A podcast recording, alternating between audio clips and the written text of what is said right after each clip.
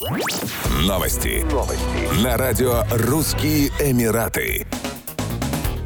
Страны Совета сотрудничества государств Персидского залива могут создать собственную альтернативу шенгенской зоне, то есть объединить регион едиными правилами для туристов с целью дальнейшего развития сектора гостеприимства. В настоящее время государства-участники Совета ведут переговоры о том, чтобы въезд во все страны региона позволяла единая туристическая виза, наподобие шенгенской в странах Евросоюза. Такие планы были озвучены на международной туристической выставке Arabian Travel Market, прошедшей в Дубае. В частности, с идеей визовой финансовой интеграции выступили туристические власти Бахрейна. Участники выставки выразили мнение, что введение единых виз поможет увеличить турпоток в регион в целом.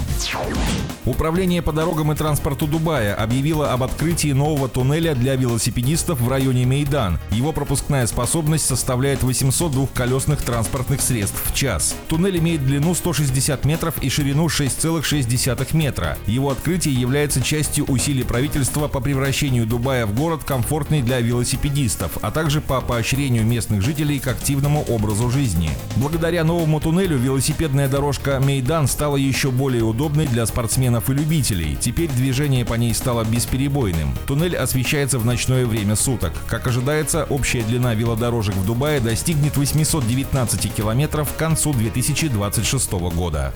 Еще больше новостей читайте на сайте RussianEmirates.com